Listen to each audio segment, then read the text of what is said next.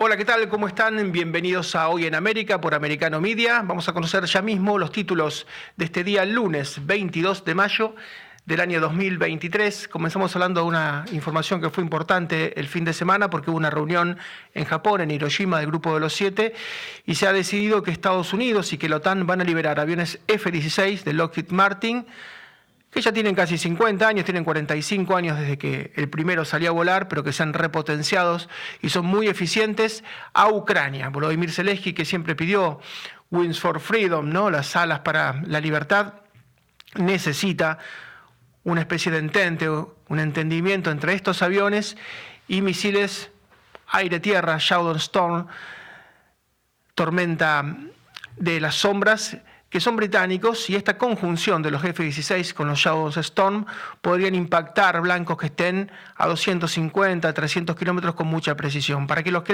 los quieren? Supuestamente para atacar Crimea.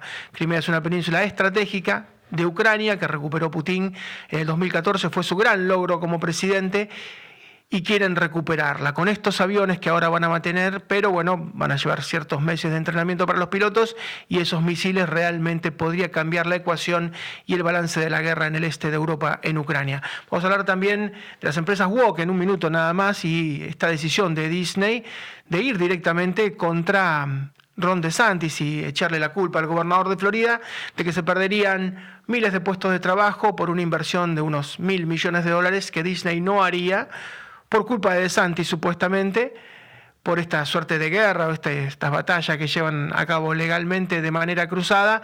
Vamos a ver si están así o si es Disney quien con su ideología de género y con su activismo se ocasionó, se autoinfligió heridas dinerarias y financieras muy importantes. Y por último vamos a hablar de Texas, porque ya cuatro de las diez ciudades más pobladas de los Estados Unidos son tejanas, ¿no? A San Antonio, a Houston, a Dallas, que son ciudades muy importantes. Se ha sumado ahora Texas, eh, se ha llamado Austin, perdón, entonces ya son en Texas cuatro de las diez más importantes. Eso tiene que ver con una migración muy importante que se da desde el sur, por supuesto, con los inmigrantes, pero también que se da de manera interestadual, de muchos que quieren ir a vivir a Texas. Era San Antonio, era Dallas, era Houston y ahora también es Austin, ¿no? se mete dentro de ese top ten donde están Los Ángeles, por supuesto, donde está Filadelfia, Nueva York, donde está Chicago, bueno, se codean con los más grandes y si va a haber entre las 20 más grandes hay 9 tejanas, es decir, son las ciudades que más crecen, por un lado porque es fácil construir, hay poca legislación, uno no tiene toda la parafernaria de cosas que tiene que hacer, por ejemplo, en California, donde está obligado a poner paneles solares, donde están obligados a una serie de medidas ecológicas que encarecen muchísimo, ¿no? Prácticamente el costo de construcción en Texas no es muy diferente al costo de venta. Si a usted una casa le cuesta construirla 250, 300 mil dólares, después se echa, vale un poco más. Esto por supuesto que es absolutamente distinto en muchos estados, particularmente en California, y la gran la gran mudanza se está dando justamente, muchas empresas de Silicon Valley o empresas tecnológicas californianas están pasando a Texas donde pagan menos impuestos y donde todo es más barato. Hay una explosión, lo vamos a analizar en el final. Empezamos con Disney, con esa fábrica de sueños, ¿no? Creada en el caso de los parques de Disneylandia a principios de la década del 60. Walt Disney ha viajado a Argentina, había visto la República de los Niños se inspiró, era un gran dibujante, se inspiró, si usted ve la República de los Niños, hacia el sur de la ciudad de Buenos Aires, va es muy parecida, ¿no? La hizo Perón en los años 50. Él la copió, pero bueno, en lugar de hacer correos, iglesias y la municipalidad, armó la casa de Pluto, la casa del ratón Mickey, la casa de Tribilín. Era un conservador, Disney, era un, un antisindical. Todo ha cambiado se ha vuelto en los últimos años, especialmente en el último lustro, una empresa absolutamente woke, una empresa despierta, una empresa con ideología de género.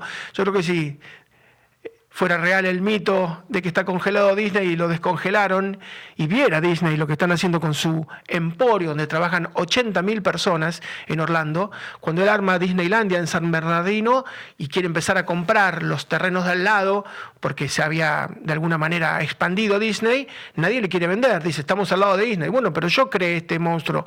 Bueno, ahora te lo vendemos en una fortuna. Así dijo armó 10 empresas distintas, se fue a Orlando, no dijo que era Disney, compró ese monstruo que soy Disney World y dijo, bueno, nadie más me va a volver a correr. Pero bueno, esa idea de un visionario como, como Disney está de alguna manera siendo trocada, ¿no? Eh, ¿En qué momento empezó a hacer walk realmente Disney? ¿En qué momento se volvió activista, en qué momento comprometió sus ingresos. Hay una pelea enorme con el gobernador de, Santis de Florida porque dice, mire, hasta tercer grado, hasta que los chicos tengan 8, 9, 10 años, no se puede hablar de ideología de género porque no es un tema que entiendan. Pero si usted va a las películas de Disney, bueno, va a encontrarse con, superhéroes, ¿no? Como Eternals, como este superhéroe gay eh, que se besa con su esposo en plena película. Y bueno, Muchos chicos no entienden realmente de qué ocurre. O puede ir a que quitaron el beso del príncipe, de la bella durmiente. La bella durmiente, por supuesto, yace en su lecho hasta que el príncipe la besa y la despierta. Entonces dicen que es una especie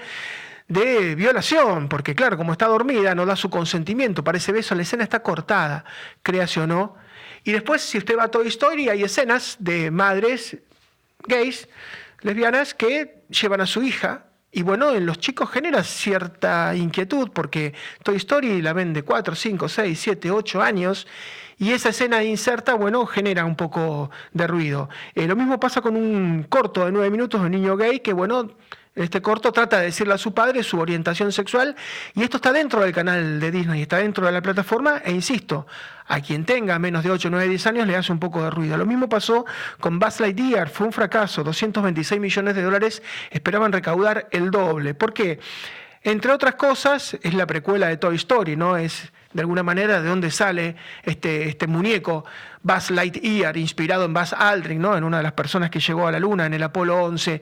Bueno, porque hay su mejor amiga, en el caso de Buzz Lightyear, tiene una relación con otra mujer y después tiene un hijo, pero bueno, meten todo el tema de ideología de género. Yo lo vi con mi hija de nueve años, por suerte no me preguntó nada porque tampoco estaba muy preparado, ¿no? Me sorprendió en pleno cine, yo no me lo esperaba, pero hay cines, por ejemplo, en Guatemala, que ponen un cartel en la puerta y dicen, cuidado, esta película tiene ideología de género. Entonces uno decide si entra o si no entra al mismo. Eh, está pasando en La Sirenita y en Tinkerbell. Tinkerbell es negra, es eh, afroamericana y La Sirenita es Holly Berry, es una actriz muy famosa. Bueno, en estos dos casos también ha hecho mucho ruido.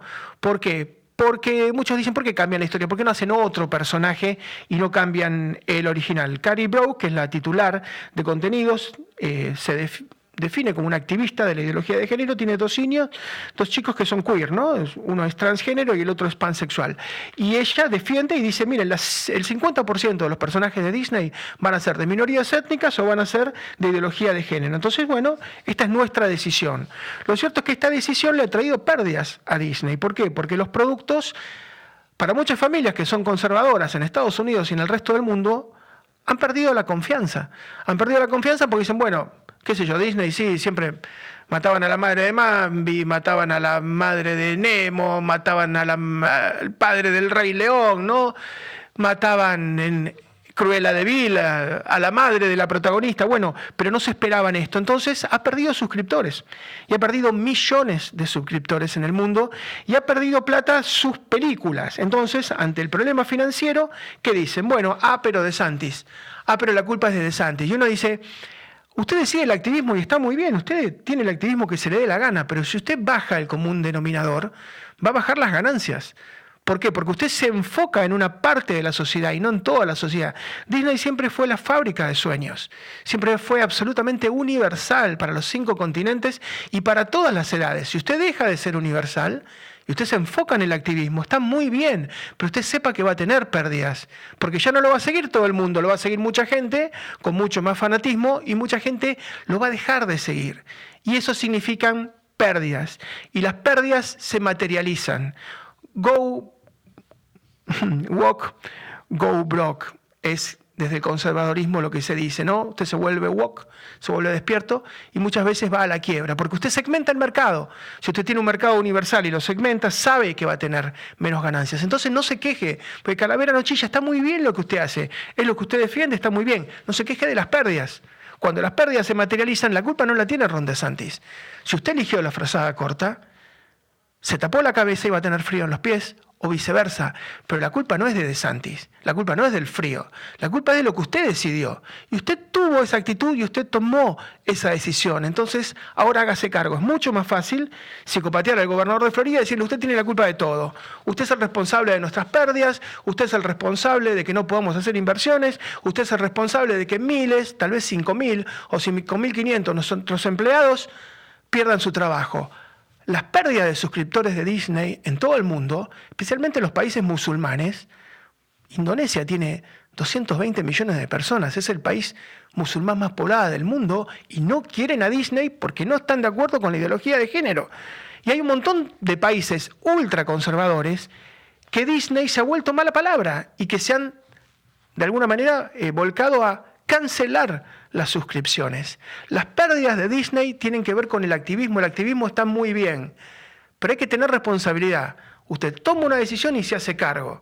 Si usted toma la decisión y después culpa a DeSantis, culpa a Florida, cada uno tiene su identidad. Disney era otra cosa y su creador, Walt Disney, era otra cosa. Usted la transformó, está genial, pero hágase cargo de las consecuencias y no psicopatea el resto. Pausa muy breve, ya regresamos. Y la semana pasada el fiscal John Durham realmente prendió el ventilador, trajo una serie de inconvenientes porque ventiló que prácticamente el FBI está siendo usado y ha sido usado como una fuerza personal del presidente demócrata Joe Biden y esto está impactando, por ejemplo, las negociaciones. Hoy se reúne titular de la Casa Blanca con Kevin McCarthy, el titular de la Cámara de Representantes, que es republicano, porque están tratando de ver si pueden correr el techo de la deuda. Están pidiendo los republicanos 1.5 billones más para gastar 1.5 ¿eh? trillones, si quiere decirlo en inglés, es muchísimo dinero, y los republicanos le dicen, bueno, por un lado, vamos a ver si ustedes van a ahorrar en la próxima década 4 billones, si van a, de alguna manera, a dejar de gastar tanto en clima, en salud y se dedican más a la minería, al tema de hidrocarburos, a algo que pueda generarle dinero a los Estados Unidos en la próxima década. Y por otro lado, ustedes tienen que parar con esto de utilizar al FBI para acosar a los republicanos y utilizar al Departamento de Justicia como si fuera un brazo también del Partido Demócrata. Vamos a hablar de todo esto con nuestro analista, nuestro columnista de todos los días lunes. Cada semana tenemos el placer de hablar con Alberto Peroyo. Hola Alberto, ¿cómo estás? ¿Qué tal? ¿Cómo están ustedes? Siempre encantado de estar aquí con ustedes. Muchísimas gracias. Eh, mira, eh, te escucho y la situación es sumamente fuerte, lo que estamos viviendo. Vuelvo y repito, yo nunca me imaginé de poder vivir momentos así.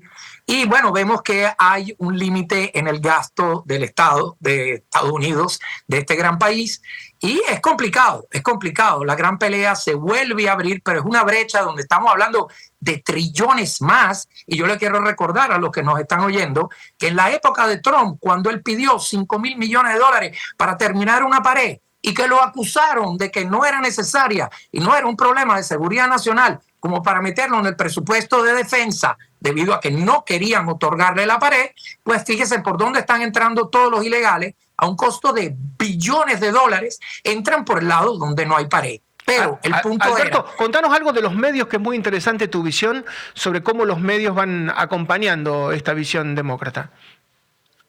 Bueno, este, algunos medios, obviamente, eh, acuérdense, hay un 90% en mis cálculos de los medios que van acorde con la narrativa administrativa del momento.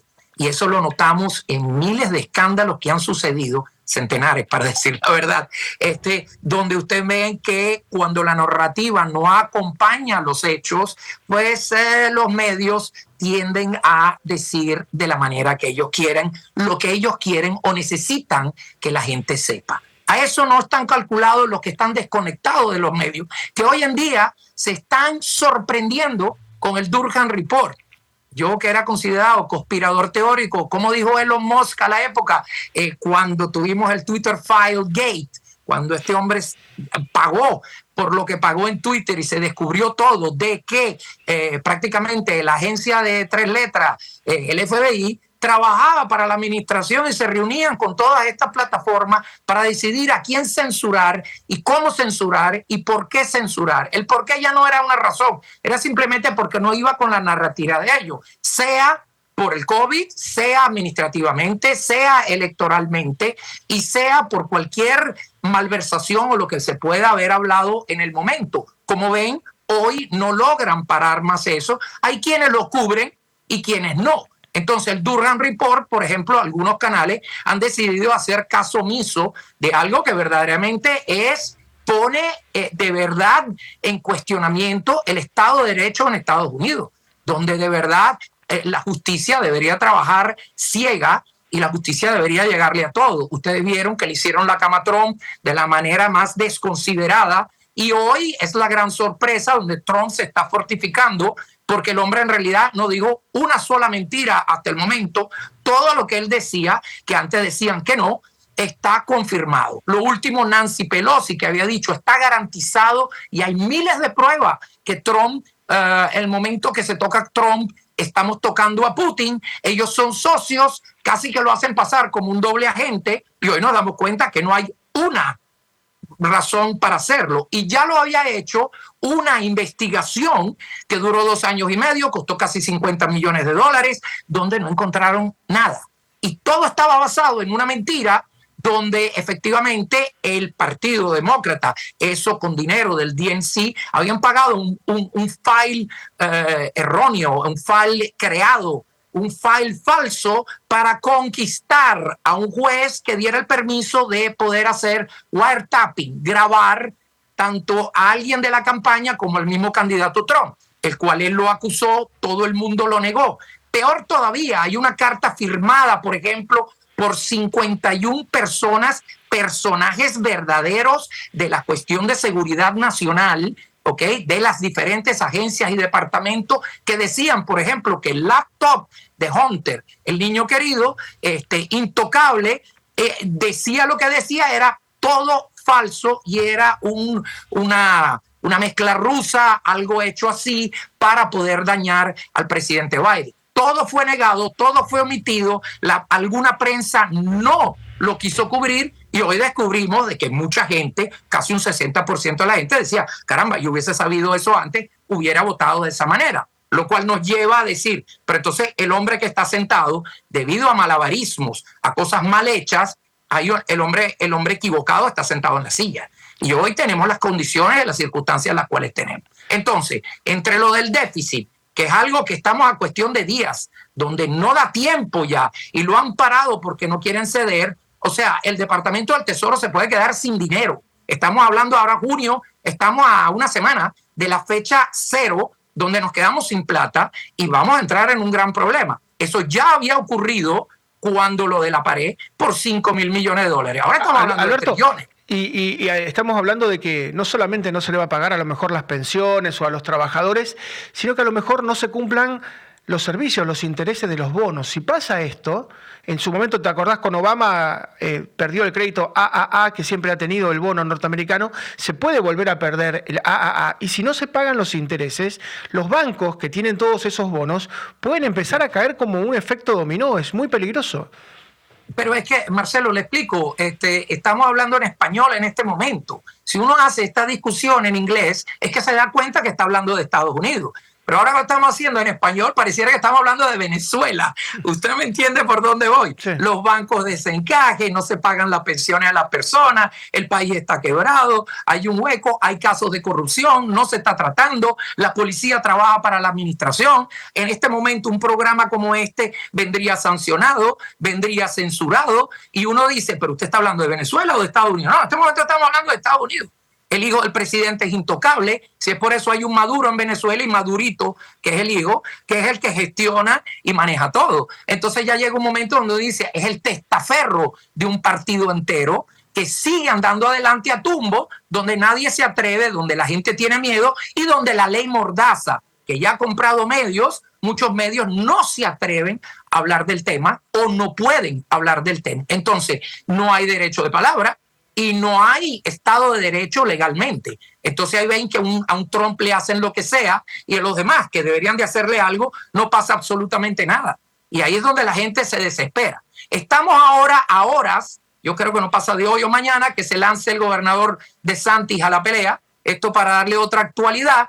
Y a mí me están entrevistando pronto para decir por quién quiero votar es una situación muy difícil. El gobernador todavía que tiene una cartilla impresionante, muy buena, y tenemos Trump que está años luz adelante porque todo lo que le han atacado lo ha fortificado porque nadie se le pega. Nancy Pelosi no responde a ninguna llamada. Dice, oiga, quisiera decir cuáles eran esas garantías que ustedes tenían en la mano de que él era un agente ruso, por decirlo así. Nadie responde, nadie sabe nada y con no cubrirlo o darle la importancia, ellos creen que eso pasa.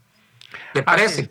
Así es, así es, y estamos todos expectantes, por supuesto, del lanzamiento del gobernador de Florida. Te propongo para la próxima que hablemos un poco, porque la última elección presidencial se hizo en medio de la pandemia y hubo muchísimos votos por correo. ¿Se va a volver a votar por correo? Eh, ¿Esto se va a permitir esa ese porcentaje tan tremendo de votos que después, de alguna manera, hay en todo el mundo, en 290 países, 7 u 8 que tienen voto electrónico, todos los han sacado, salvo Estados Unidos, mira qué países, Venezuela, Brasil, los tres terminaron en escándalos.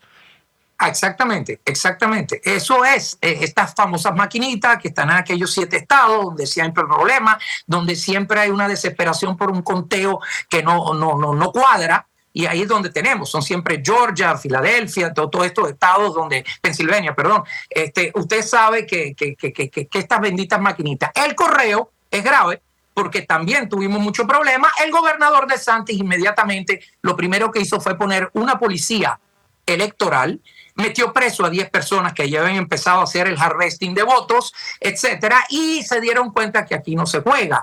A ese punto se verificó la ola roja el 2022 solo en Florida. El resto teníamos polls donde se hablaba de un tsunami rojo en todo Estados Unidos. Ustedes recuerdan los estadios llenos gritando cosas contra Joe Biden y de repente el día de la elección, dígame en realidad que ganamos. Casi, casi no ganamos tampoco el, Congreso, la parte baja, la Cámara Baja.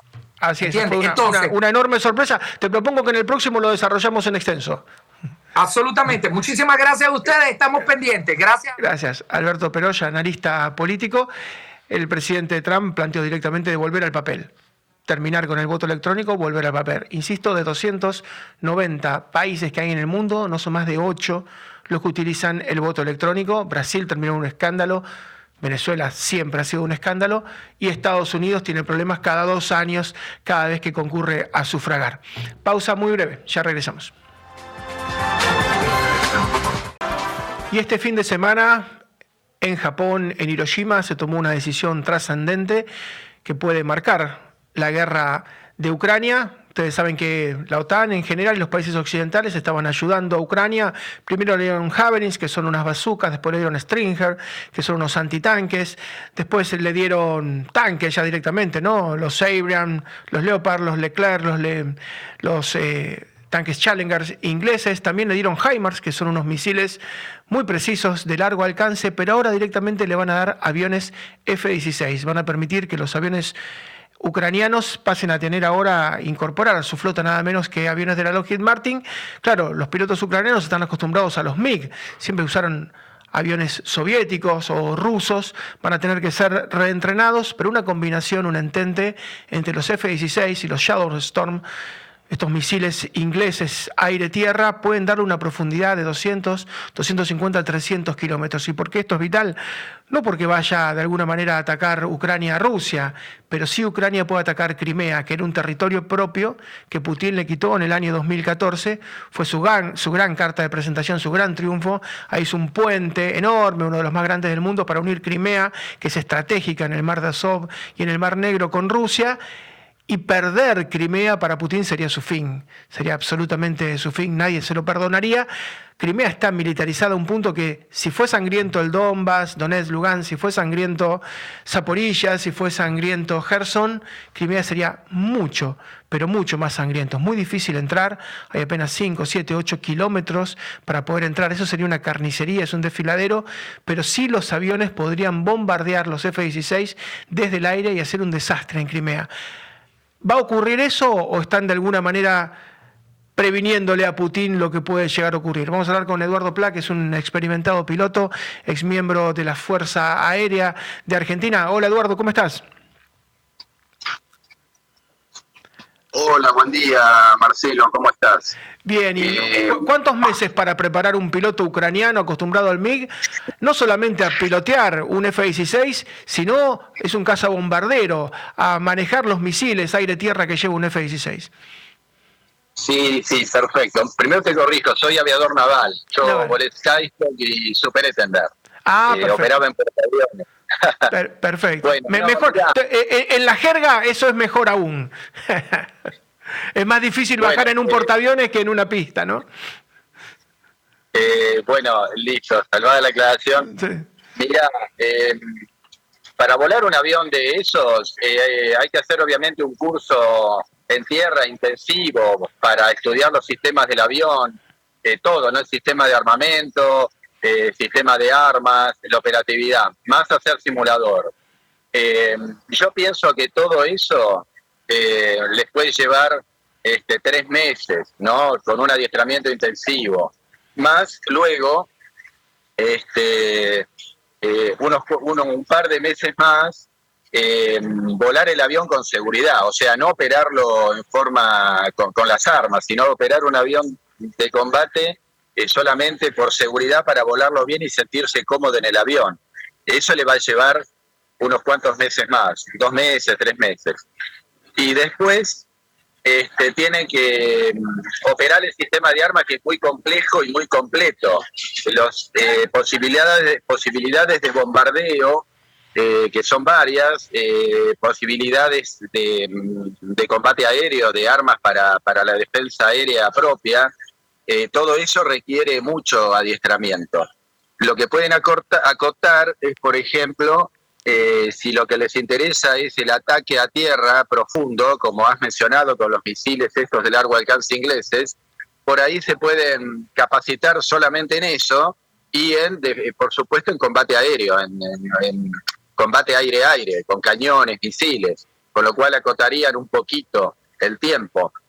Eh, pero vos, vos, sabés que eh, la, superioridad de, los rusos en el agua, ¿no? en el Mar Negro, en el Mar de Azov, y la superioridad aérea ha sido muy, muy importante, ha sido decisiva, pero vos que conocés, la flota inglesa, por ejemplo, cuando vino a Malvinas pensó que era inexpugnable, que un avión nunca los podía impactar, y los superetendar con los Exocet le mandaron a pique varios barcos y se sorprendieron. Hoy por hoy un F-16 eh, bien armado, con un aire, en este caso agua, podría hacer sufrir mucho a la flota rusa, ¿no? Sí, sí, correcto. Con los misiles ingleses, aire-tierra, que tienen unos alcances de 250 kilómetros, pueden atacar blancos puntuales. Y también con bombas este, o misiles em, para ataque en tierra, en tierra también podrían infligir un, daño similar a los que han hecho los superetendar en Malvinas. Eh, repito, teniendo un adiestramiento puntual para eso porque el sistema de armas es muy complejo y yo creería que para operarlo en forma completa necesitarían un año de adiestramiento intensivo. Em, son muchos aviones los que están en juego que supuestamente les van a entregar, este, con lo cual, con las demoras que te he mencionado, eh, acotando los tiempos, yo creería que es una maniobra, una estrategia eh, política en parte táctica para darle el aviso a Putin de que redoblan la apuesta, ¿no? De que están apoyando y no van a ceder. Este, me parecería que el mensaje en realidad pasa más por ahí.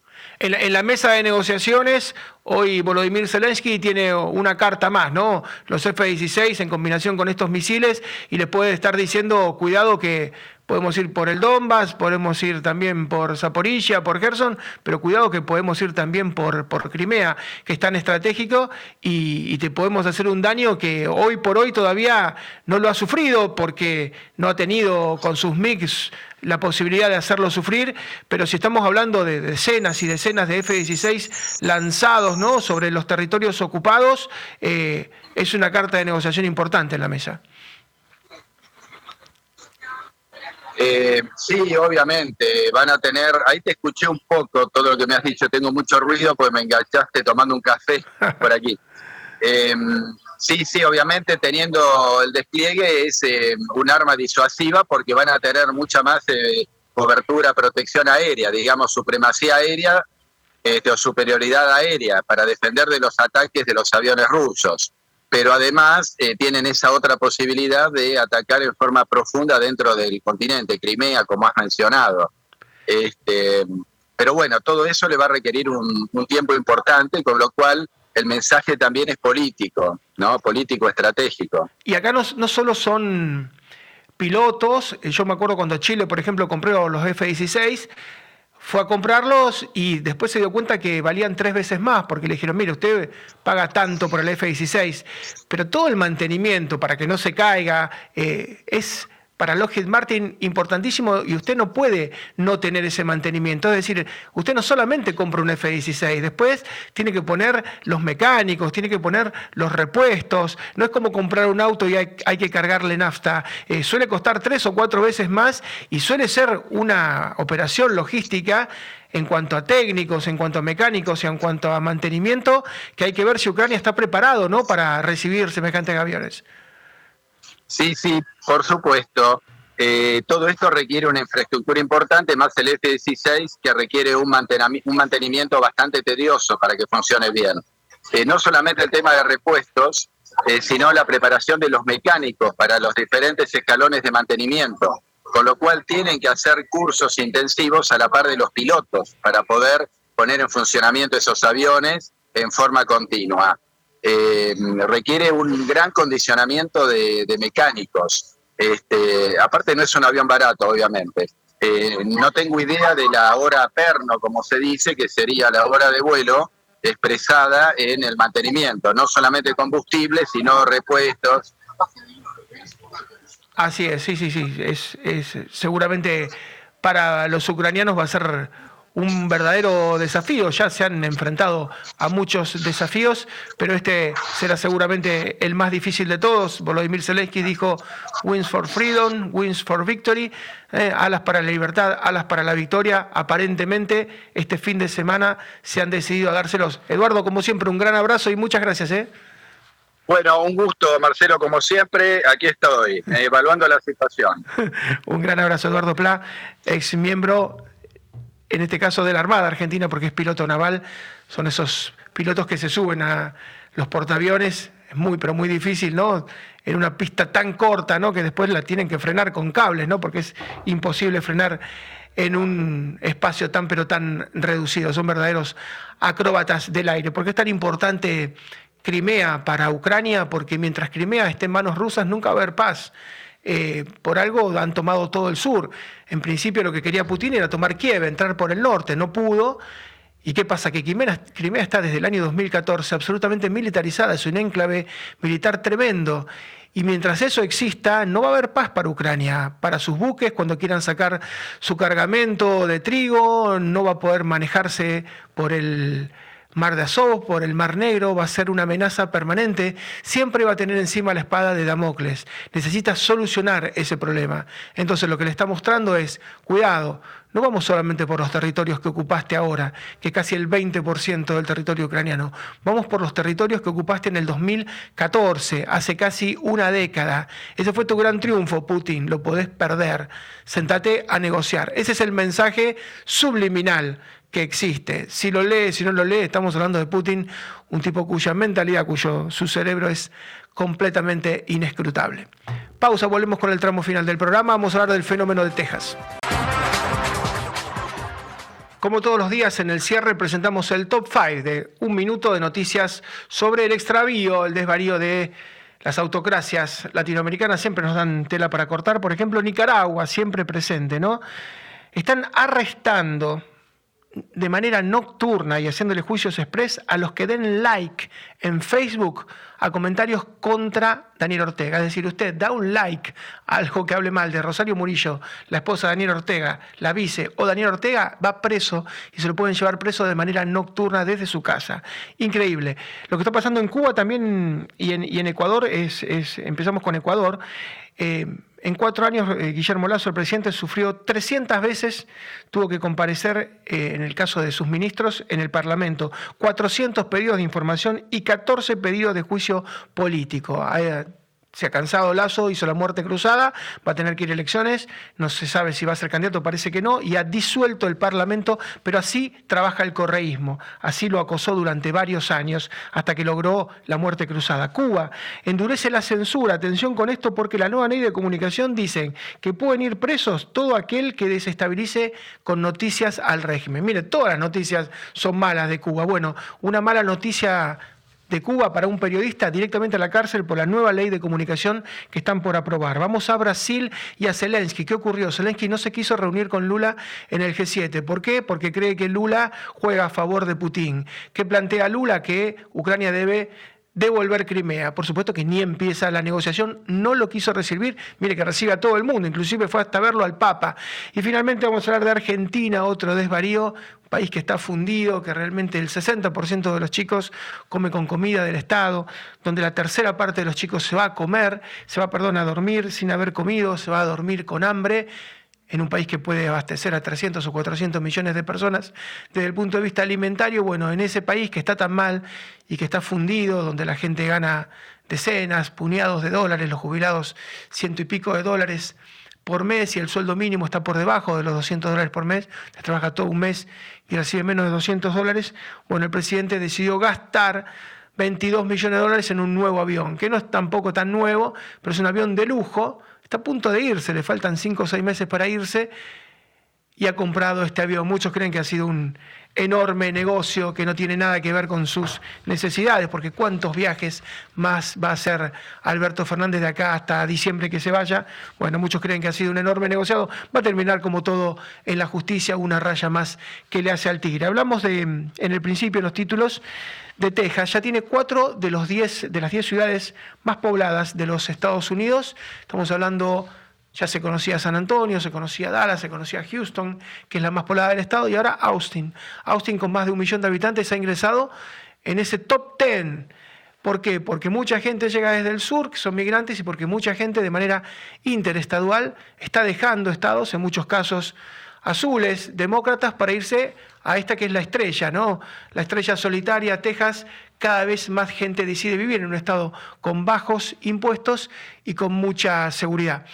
María Rita Figuera tiene una estadística de lo que ha ocurrido justamente en el estado de la estrella solitaria. Hola María, ¿cómo te va? ¿Qué tal, Marcelo? ¿Qué tal? Sí, realmente Austin es como la niña mimada con, con este, convirtiéndose en la Silicon Hill, con tantas empresas que que se han establecido, pero vamos a hacer un top ten empezando por, bueno, la Gran Manzana, la ciudad que nunca duerme, eh, la Roma imperial, podría ser desde hace varios años, Nueva York con casi 9 millones de habitantes, 20% de hispanos, eh, la ciudad que, por supuesto, todos queremos conocer y los que hemos, la hemos conocido queremos volver. Eh, oriundo, por supuesto, Donald Trump, el expresidente, Michael Jordan, Lady Gaga y tantos otros, y tanta como escenario ¿no? de tantas películas y desde el punto de vista cultural y político. Los Ángeles, una de las ciudades más extendidas eh, del mundo, no solamente de Estados Unidos, casi 4 millones, estamos hablando no el Gran Los Ángeles, ¿eh? sino simplemente lo que es el distrito municipal, para llamarlo de alguna manera.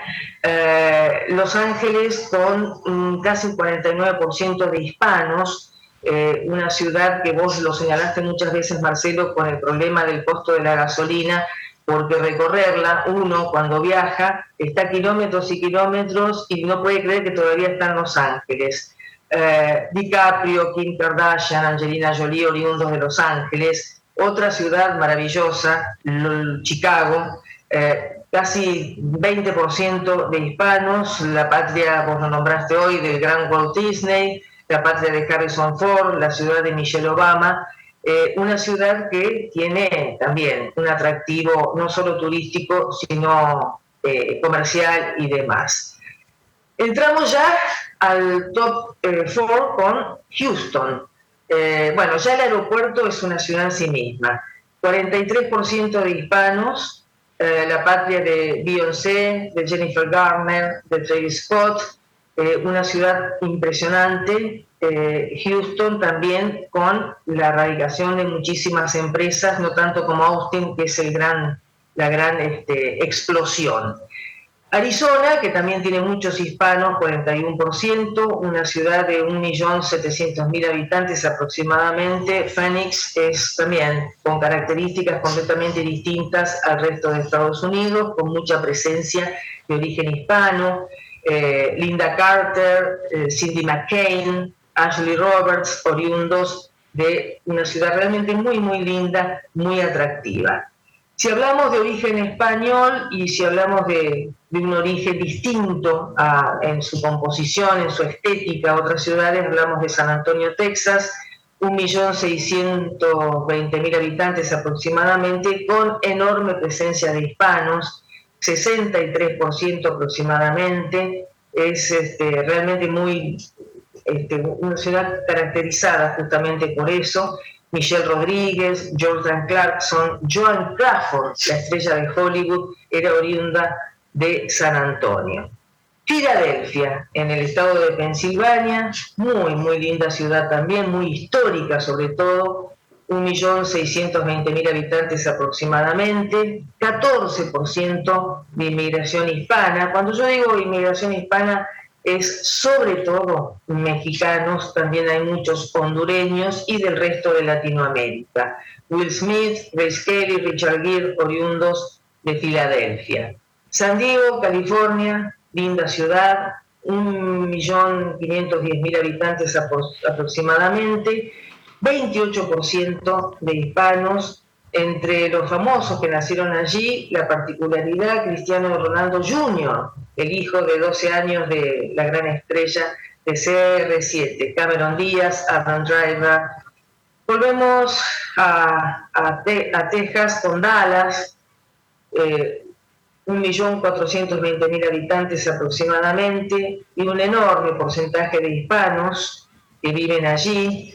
Nick Jonas, Owen Wilson, Sharon Tate, la recordada y malograda actriz esposa de Roman Polanski, muchísimos inmigrantes hispanos y por último Austin, Texas, eh, un millón, eh, estaban en el puesto número 11, pero lo que vos señalaste, hay un boom de personas, no solo eh, inmigrantes que vienen de otros países, hemos nombrado a México, hemos nombrado a Nicaragua, Honduras, Cuba, bueno, unos 32% son hispanos en Austin, pero la gran noticia para todo el estado de Texas en general, pero sobre todo para Austin, es la cantidad de empresas que se radican y la cantidad de personas que tienen su profesión, si bien hay mucho dinamismo en Estados Unidos, mucho más que en los países de Latinoamérica, han elegido justamente el estado de Texas, que cada vez crece más, que si se separara sería mucho más poderoso en el punto de vista financiero y económico y de producción que muchísimos países del resto del mundo. Y Austin entonces es un poco la, la que señalamos justamente porque ingresó en el top 10 a raíz de toda esta movida que vos muy bien señalaste, Marcelo, que no es solamente de inmigrantes de otros países, sino también es entre estados. Así es, así es, y vamos a volver seguramente sobre el tema porque es todo un fenómeno y hay que tenerlo en cuenta. Un beso, María, nos encontramos mañana. Chau, chau, hasta mañana. Hasta mañana, muchas gracias por la atención. This podcast is a part of the C Suite Radio Network. For more top business podcasts, visit c-suiteradio.com.